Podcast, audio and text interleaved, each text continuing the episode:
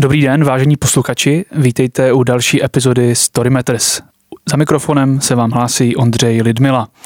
A já tu mám tu čest ve studiu se mnou přivítat pana Jiřího Jemelku. Dobrý den.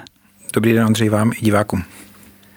Pan Jiří Jemelka, možná spoustě z vás je povědomí, respektive vám to méně něco říká a já vám možná trošku napovím, protože je to tím, že já třeba tohohle člověka registruju velmi výrazně na sociální síti LinkedIn, kde tu svou komunitu a ty svoje, můžeme to nazvat fanoušky, followery, zásobuje velkým, velkým množstvím příspěvků a příběhů, často právě ze světa vůbec podnikání, ze světa různých velkých korporací, řízení firem a tak dále.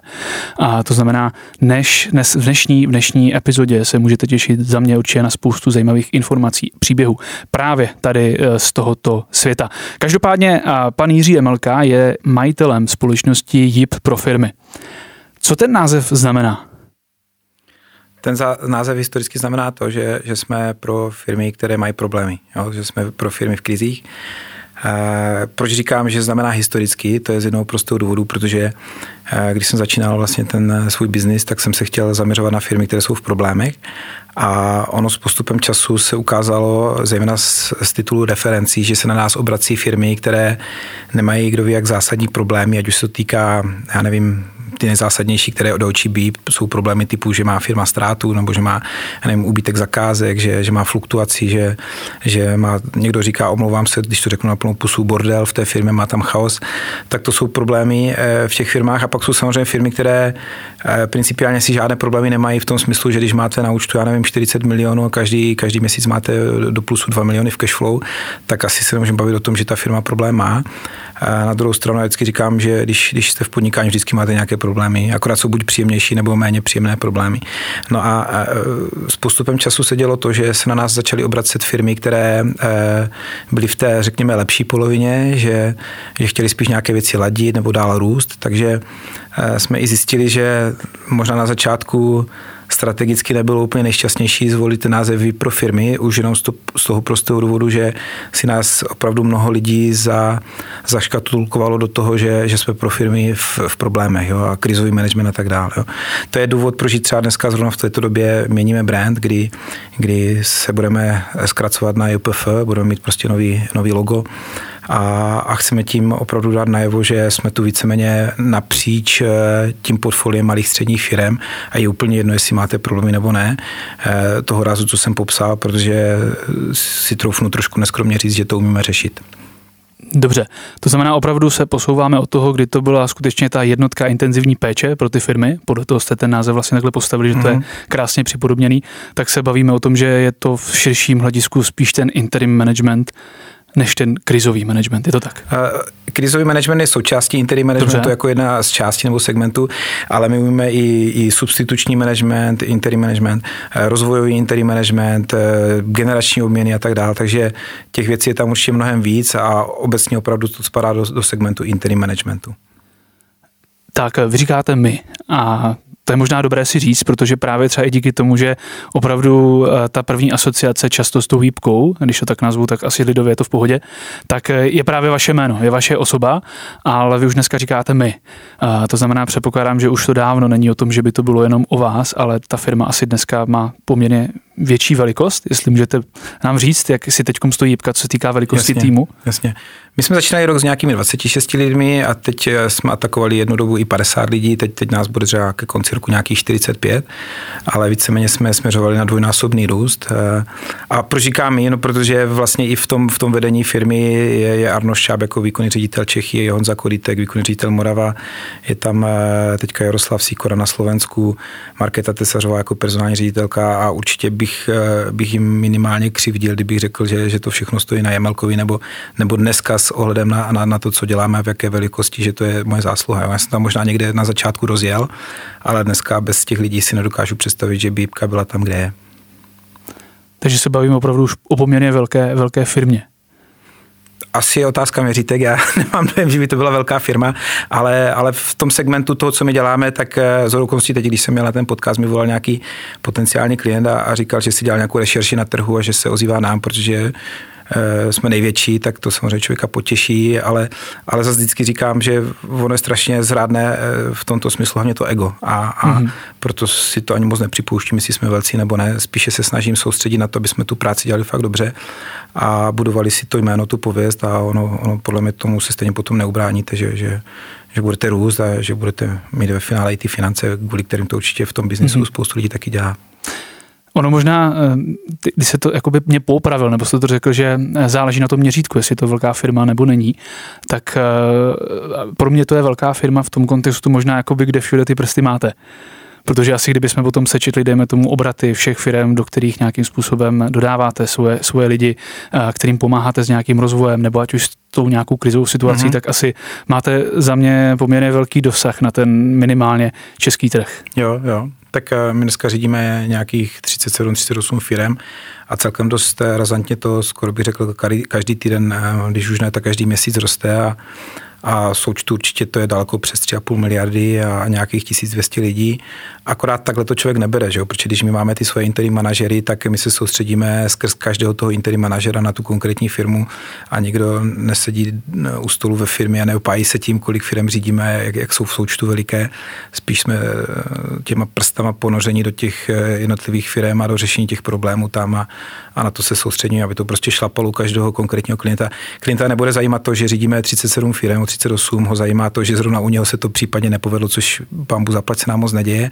Ale na druhou stranu samozřejmě nebudu se tvářit, že ne, kam přijdeme, tak my nemáme prostě ten kouzelný proutek v ruce a, a určitě se stane, řekněme, do nějakých deset procent, že tam vzniknou nějaké, řekněme, zádrhele, nebo jak to nazvat. Rozumím. Může si dneska přímo vás někdo ještě jako najmout do té firmy, nebo už jste od té samotné jako práce pryč? My jste přímo mě jako Jiřího Jemelku. Tak, tak, tak, přímo vás. Jeda, to určitě, to já jsem se zařekl už v roce dva tisíce devatenáct, Aha. Měli jsme takový dost bouřlivý vývoj, kdy já jsem vlastně v tom oboru začínal víceméně dva tisíce pět a Po, po nějakých cyklech jako nahoru dolů, kdy, kdy člověk, tak jak to určitě zná spoustu lidí, kteří budou firmu, tak si, jsem si prošel kdečím a, a v roce dva tisíce šestnáct jsem navíc přijal dost, dost velkou zakázku.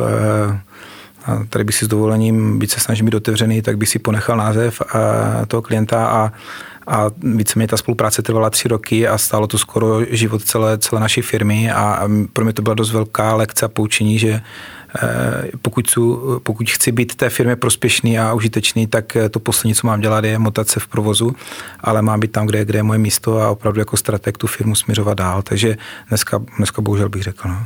Ale máme, to, to je taky možná dobré říct, že jako možná na jednu stranu bohužel, možná na druhou stranu bohu dík, protože máme spoustu lidí a já bych z těch dvacet osm, dvacet devět interim manažerů řekl, že, že dobrá polovina je minimálně stejně dobrá než kvůli lepší než já a už jsem dávno vyrostl z toho, z toho přemýšlení, že jsem nejlepší manažer, ať už ve své firmě nebo v naší firmě, nebo vůbec v širokém dalekém okolí, ale určitě chci být...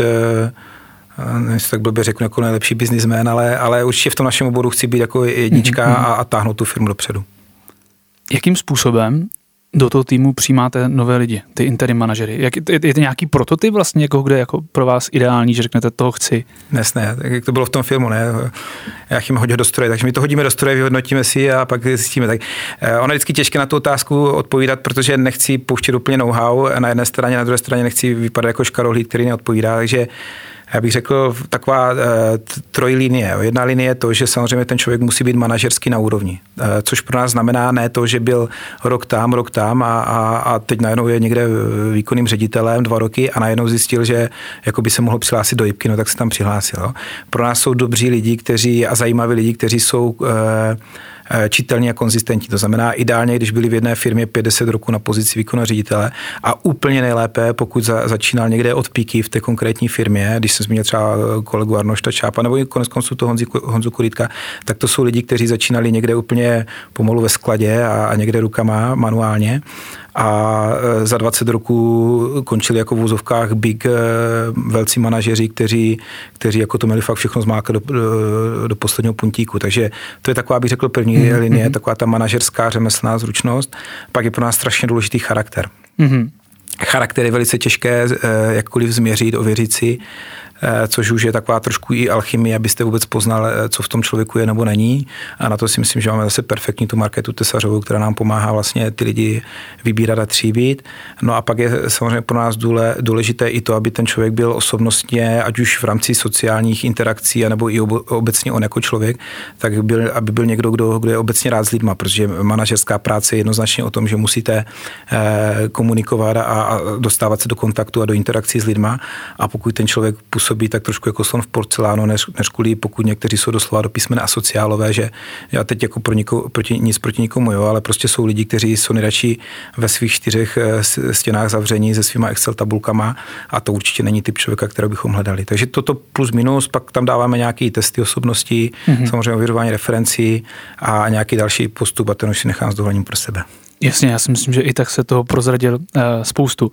Uh, možná jako s tím související otázka. Je to dneska tak, že by se vám ti potenciální manažeři hlásili sami, anebo je to skutečně o tom, že vy si fakt jako na tom trhu vybíráte ty zajímavý lidi? Já myslím, že to je, jak když se do, do moře slévá spoustu řek a ty vznikají z potoku, z potoku a ty zase z potučku a ty z pramínku, takže těch kanálů máme samozřejmě hodně. Dneska v podstatě dvacet čtyři sedm, tři sta šedesát pět dní v roce inzerujeme, pomalu všude, kdyby si člověk mohl vzpomenout. A druhá věc je, tak jak jste zmínil, třeba ten LinkedIn, třetí věc je to, že samozřejmě máme nějaké reference, nějakou pověst na trhu, čtvrtá věc je ano to, že se na nás obrací ti, ti kandidáti nebo potenciální lidé sami.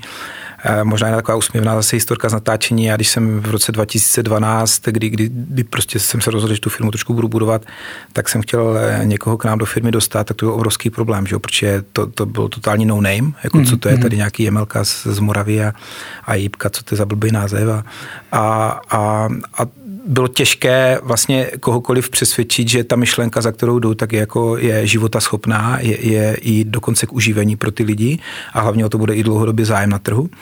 A pamatuju si, že vlastně jeden z prvních, který nejenom, že přišel do té firmy, ale i, i v té firmě vydržel a, a, a je tady do dneška, tak vlastně právě ten Arnošt Čáp.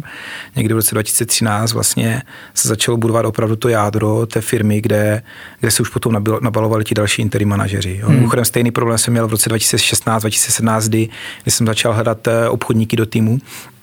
A přišel první na pohodu a řekl, hele, jako, a kolik obchodníků už tady vlastně máte, pane Jemelka? A říkám, no zatím to dělám sám, ale jako já vás všechno naučím a vy budete ten první, který prostě, tak až budete mít dva, tři, tak si mi ozvěte. A, no tak my už jsme si samozřejmě potom neozývali, ale, ale zase přišel první, druhý vydržel, třetí, takže dneska máme nějakých pět, šest obchodníků mm-hmm. a hlásí se nám opravdu, bych skoro řekl, tak nějak obrazně i jako fakt manažerské šajby, že by člověk neřekl, mm-hmm. že, že lidi z takových firem a, a z takových, řekněme, korporací a tedy, kteří byli na takových a takových místech, mm-hmm. tak pošlou životopis do, do firmy J I P. Posílej. To je dobrý, to je dobrý. Jenom mě takového napadá, jako, uh, kdy vlastně se v těch lidech začne rodit to, že by chtěli z, toho, z té pozice v té jedné firmě, kde třeba jsou dlouhý roky, jako kdyby chtěli jako to takhle změnit a být ten manažer, který vlastně přijde do té firmy vždycky na nějaký období. Jo, jo. Sledujete to jako u nich třeba, jako co je to motivace? Asi se na to musíte ptát, že jo? Proč to? Já myslím, že ta motivace je, je, je dost často takového dvojího druhu. Jeden druh je ten, že opravdu vnímáme, že někde kolem té čtyřicítky, čtyřicet, čtyřicet pět let ti lidi, jak kdyby už dosáhli, čeho můžou tady v té své manažerské kariéře a vždycky tak trošku blbě říkám, mají už i poplacené ty, ty hypotéky, mají prostě nějaký svůj etablovaný životní styl a tak dál. A už tak říkají, nevím, jestli říct, že se začínají nudit, anebo je to i o tom, že už vlastně tak se nasytili, že už začínají mít dost i možná některých manýrů ze stran těch majitelů, akcionářů a tady těch jakoby velkých biznismenů a chtějí trošku víc svobodu a Jipka se netají tím, že svobodu nabízí. Jo. Máme nastavený ten business model tak, že ti lidi opravdu u nás mají obrovskou míru, ano, na jedné straně zodpovědnosti, ale na druhé straně i té, té, té partnerské svobody. Takže prostě pošlou životopis a zkusí to. Mm. No a druhá, druhá linie jsou takový, takový ti bych řekl střelci, kteří si prostě jenom usmyslí, hele, a tohle by mě mohlo bavit. A já se přiznám, že máme radši spíš tu první kategorii, mm. protože jsme zjistili, že tam ti lidi jsou neskutečně už zralí, zkušení. Mm. Někdo nám říká, že ti naši manažeři, jakože je škojoči, proč tam nemáme žádné třicátníky a tak dál, ale upřímně já bych to tak řekl, že ten interim management je spíš taková až královská disciplína managementu. mnohdy nemáte ani jakoby full time na jednoho klienta, že byste tam byl pět dní v týdnu, jste tam třeba tři dny nebo, nebo dva dny, ne, čtyři dny a tak dál a, a to všechno se děje v neskutečně zkráceném režimu a rychlosti a tam není mimochodem prostor na přešlap, na, na zkoušku, jestli vyjde to nebo to, ti lidi už musí mít plus minus nějaký background za sebou, aby tak nějak i intuitivně navnímali, jestli ty věci, jestli ty věci prostě sedí a, a plus minus se půjde tou cestou nebo tou.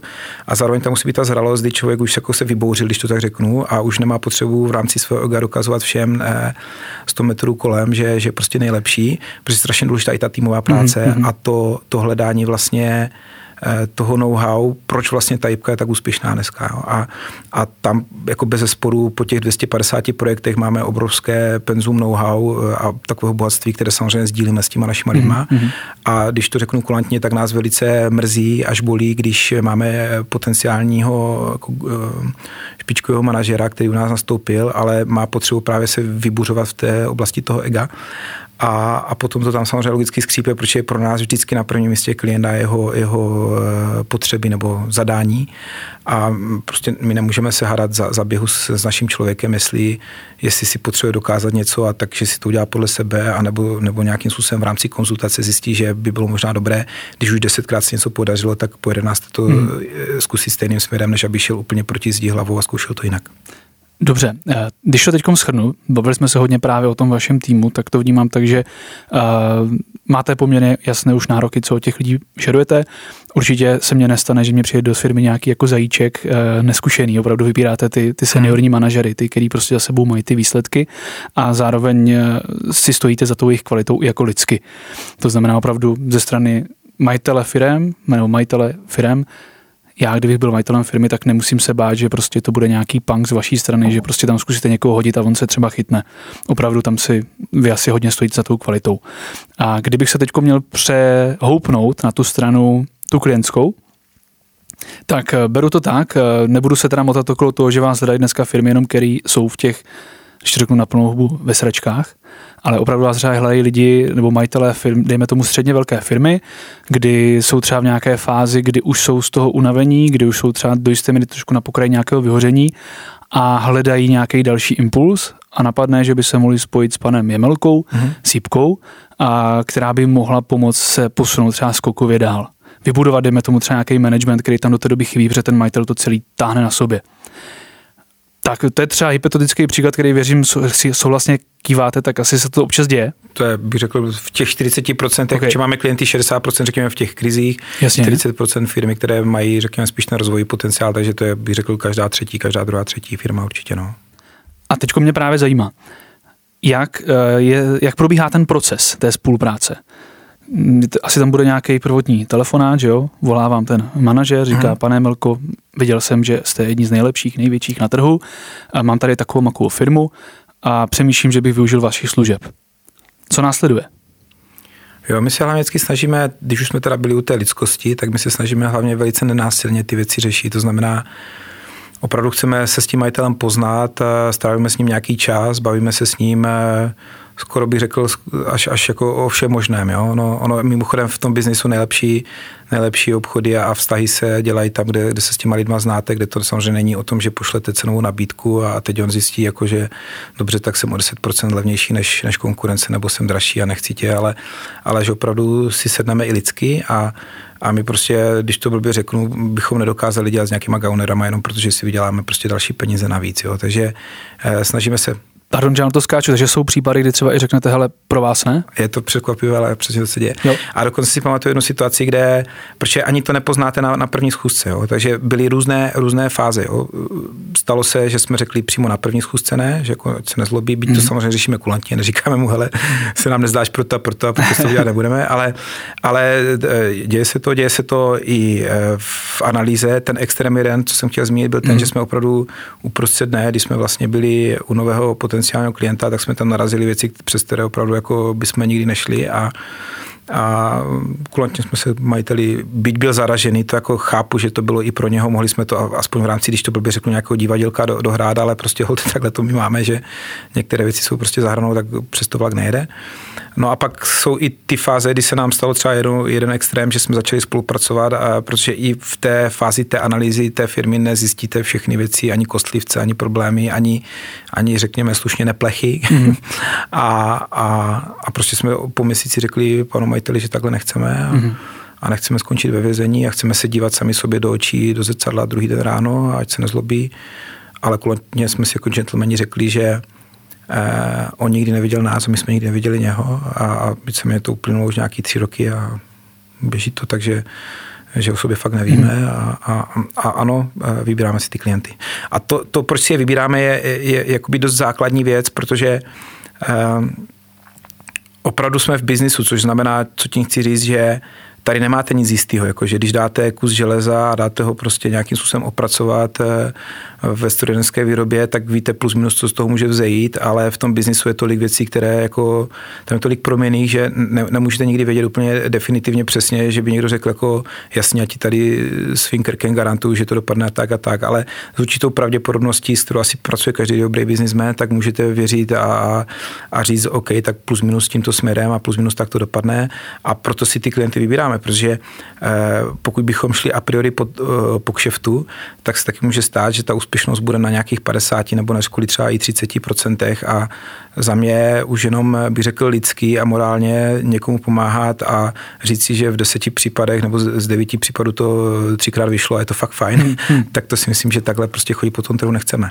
Takže dneska můžete mluvit o jaké úspěšnosti? Eh, určitě vždycky přes osmdesát procent, víceméně nebyl rok, kdyby se nám to dostalo pro osmdesát procent, hmm. ale to zase velice úzce koreluje s tím, že když děláme teda, jak jste se ptal, jak, jak to vlastně probíhá, tak když teda toho klienta trošku poznáme, popíšeme si, co děláme, jak děláme, tak se domluvíme na jednodenní takové e, rychlo vstupní analýze, kde zase vycházíme z našeho nějakého našeho know-how a buď nám ta analýza vyplivne, když to tak blbě řeknu, že ten potenciál na garantování toho, co od nás ten klient očekává, tak ten potenciál je tam osmdesát procent na výš a pak do toho jdeme, anebo je já nevím, na úrovni padesát procent a pak se nám fakt do toho vůbec nechce a, a tam začínají takové ty složité situace, že zase vidíme, že, že se nám líbí i ten majitel a že, že ta myšlenka, ten, ten, ten jeho biznis jako není marný, ale na druhou stranu tam vnímáme to svoje jméno a ten kredit, že když do toho půjdeme, tak je to fakt vabank a to je, kdybyste si hodil A, a ty situace, kdy si jážete korunu a buď padne tak nebo tak, tak to se nám moc nelíbí. Takže párkrát jsme do toho šli i s tím ujištěním, hele, hrajeme vabank a ten klient musel, neříkám, že podepsat, ale musel garantovat, mm-hmm. že si to je vědom a párkrát jsme to taky odmítli, protože mm-hmm. to prostě pro nás eh, historie se neptá a potom nikoho nezajímá, že tam dělala jipka a že se to nepodařilo mm-hmm. a vy budete vysvětlovat, hele, my jsme to pravděpodobně věděli, jakože tam pracujeme s nějakou pravděpodobností, mm-hmm. já nevím, čtyřicet až padesát procent, že ty věci nevídou a říkali jsme tomu klientovi dopředu a on přesto chtěl, takže tam, tam prostě dneska radši říkáme eh, mnohdy ne. Mm-hmm. Dobře, já se vrátím zpátky k tomu procesu, teda toho, dejme tomu onboardingu toho nového klienta. Ozve sám klient, vy se s ním ideálně potkáte face to face, abyste ho nějakým způsobem poznali, navnímali. Předpokládám, že to je často úkolem obchodníků, respektive možná i vaším, nevím, mm-hmm. jestli i takhle ještě jezdíte. Hlavně, Obli- hlavně obchodníků. A ti toho klienta, zpravidla toho majitele, teda nějakým způsobem poznají, oťukají si ho a pokud tam je to souznění nějakým způsobem, a tak je ta jednodenní analýza, o které jste mluvil? Jo, jo. Tak on dává, ten obchodník dává info výkonnému řediteli té oblasti a ten už spouští nějaký proces, který končí tím, že se dělá jednodenní analýza. Uh-huh, uh-huh.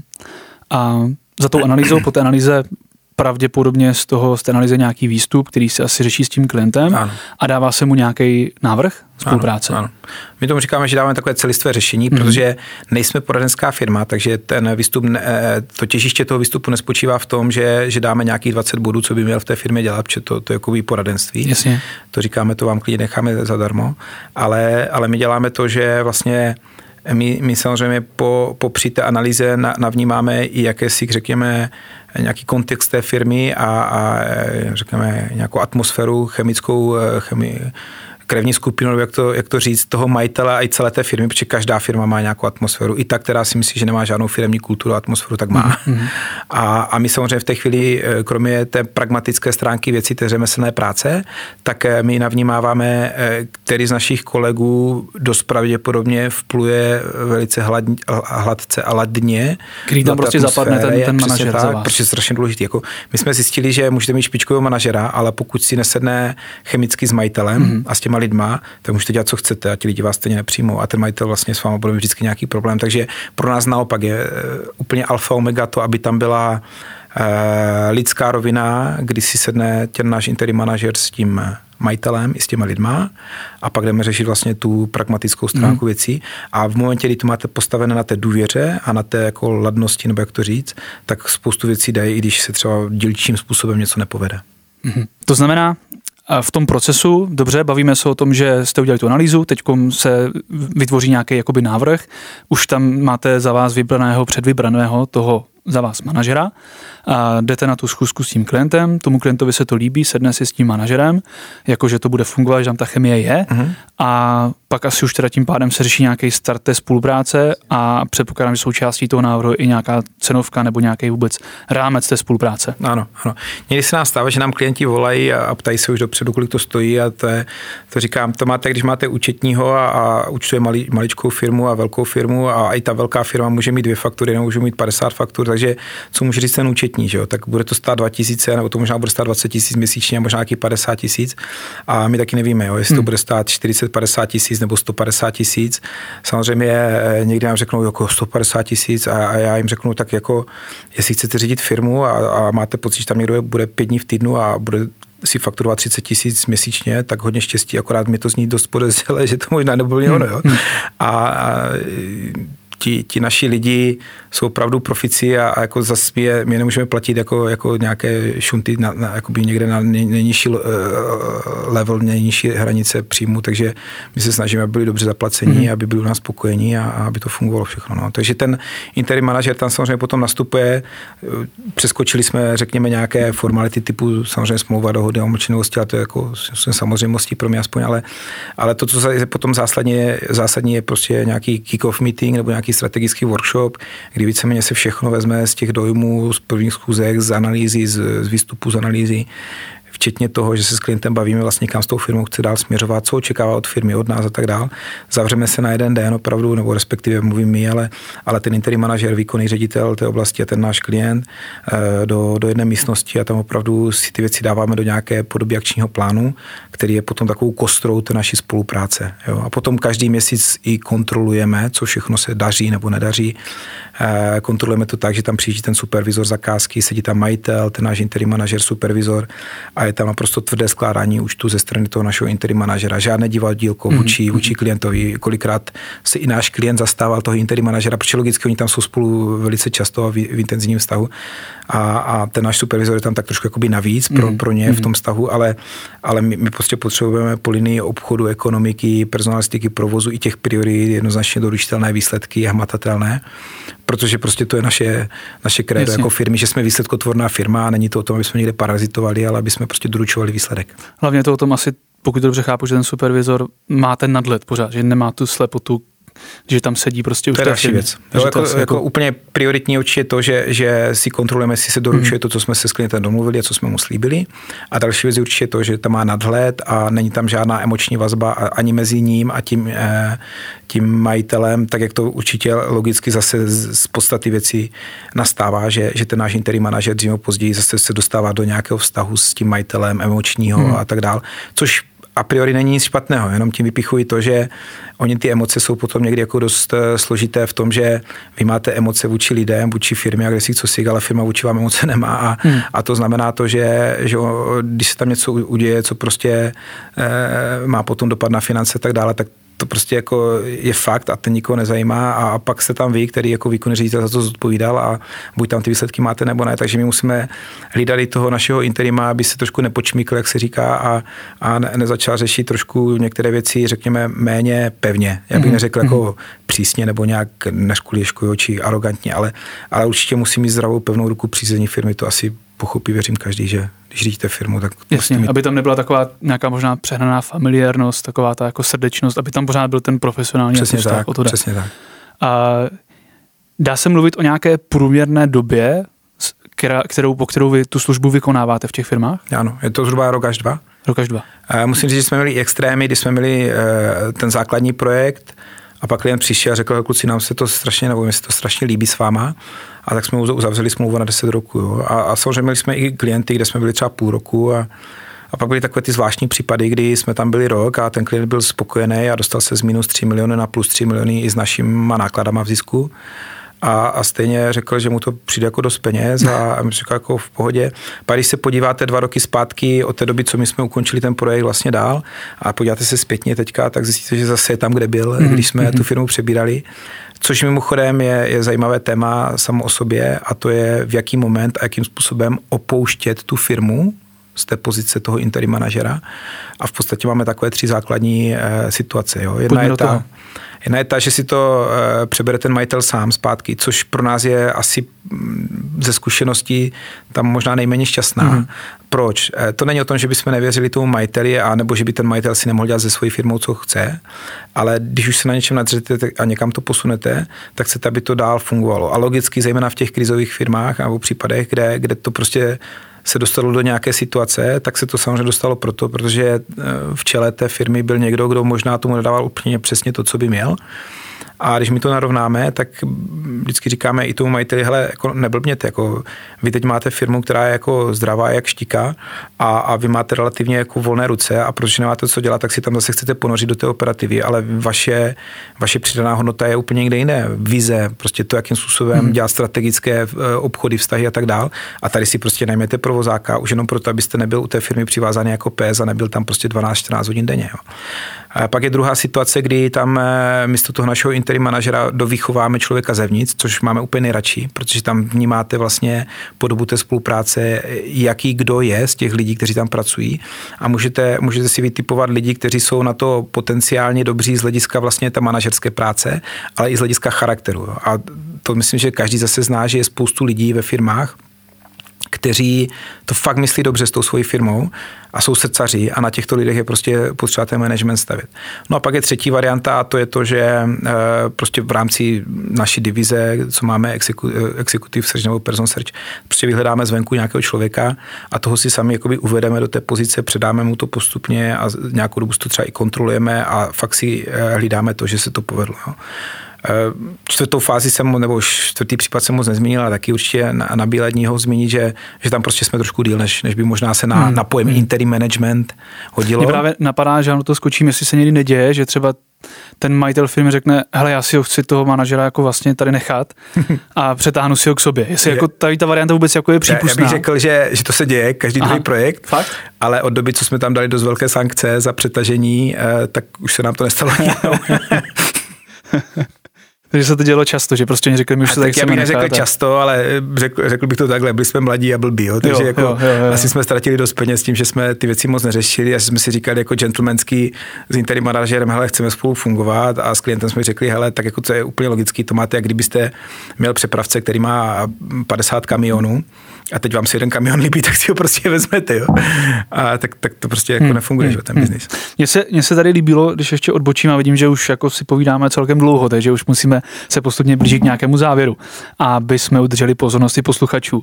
Ale každopádně mně se teď líbilo, vy jste zmínil, že v podstatě často se potom těm majitelům snažíte vysvětlit to, že Uh, není dobré, aby se vraceli zpátky do toho procesu, do toho aktivního řízení firmy.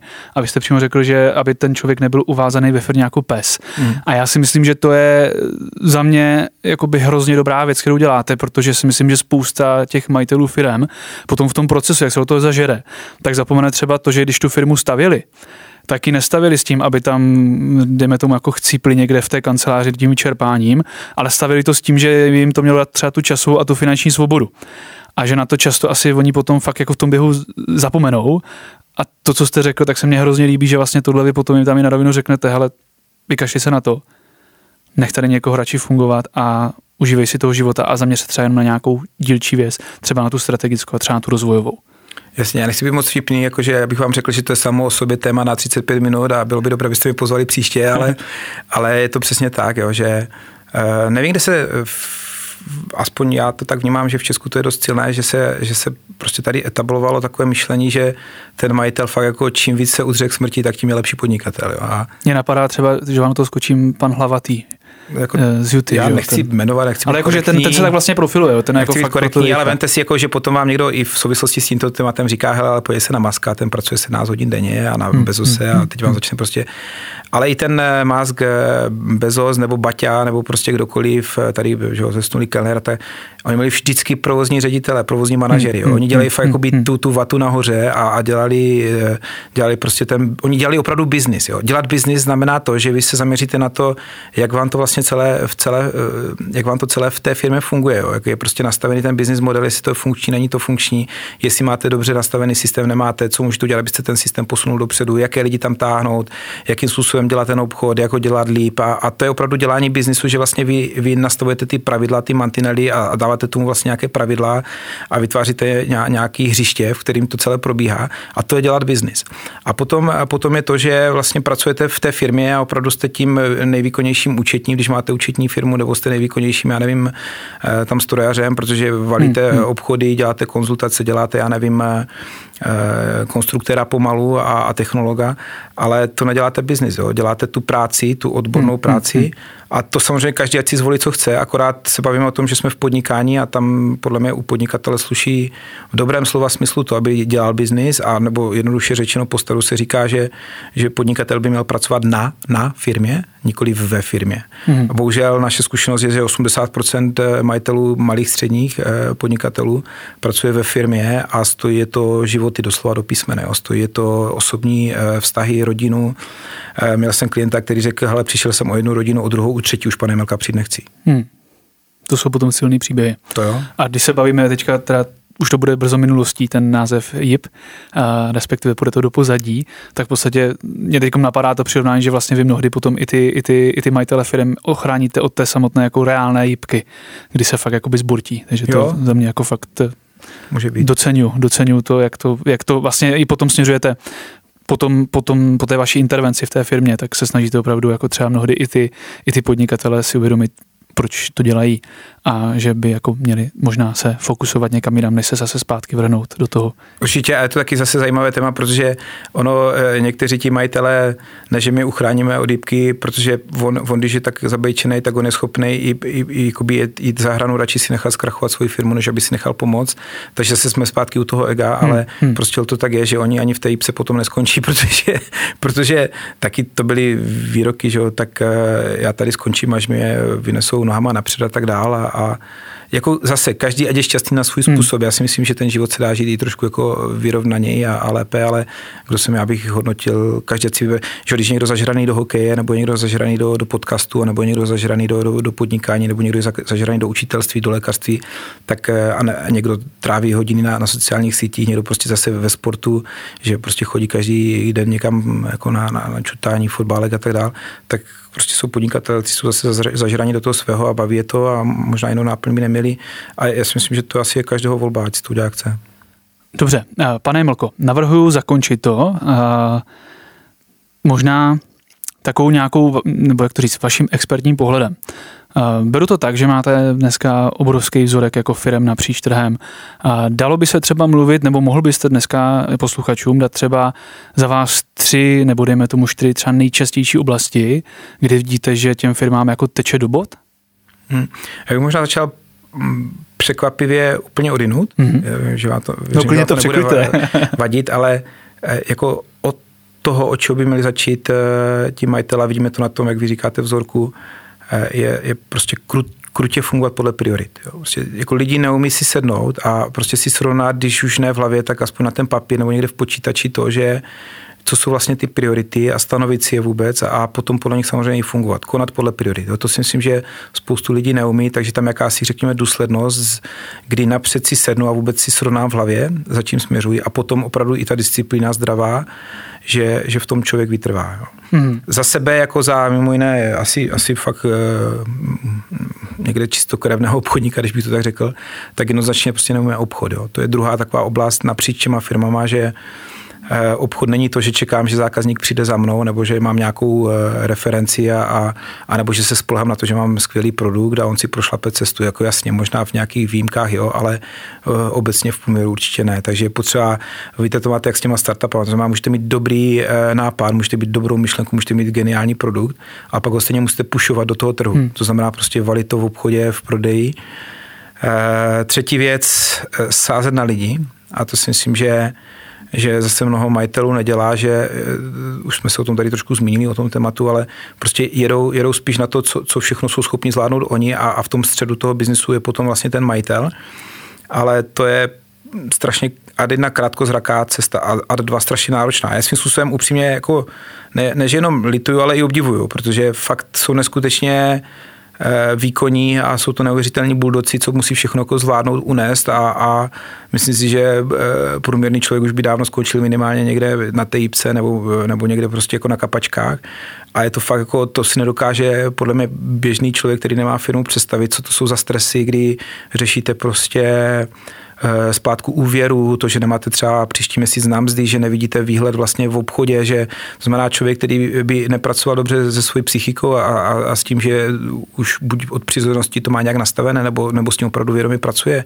a je schopen se od těch věcí odstříhnout, jo? Že v noci v klidu spí a ne, ne, nepřevaluje se ze strany na stranu a nepřemýšlí nad tím, kde ty peníze vezme, tak samozřejmě to potom může končit tak, že se zblázní. A konec konců těch příkladů, kdy třeba jsme zjistili, že prostě mladý člověk, nebo za mě mladý, když jsem měl šestnáct, tak mi čtyřicetiletý přišel starý, jo, ale dneska jsou samozřejmě čtyřicet lidí mladí. Takže mladí lidi, kteří dneska jako jsme potkali, mají čtyřicet, čtyřicet dva a, a, a fakt jsou to reálné příběhy, že prostě dostal infarkt a, a prostě konec, jo.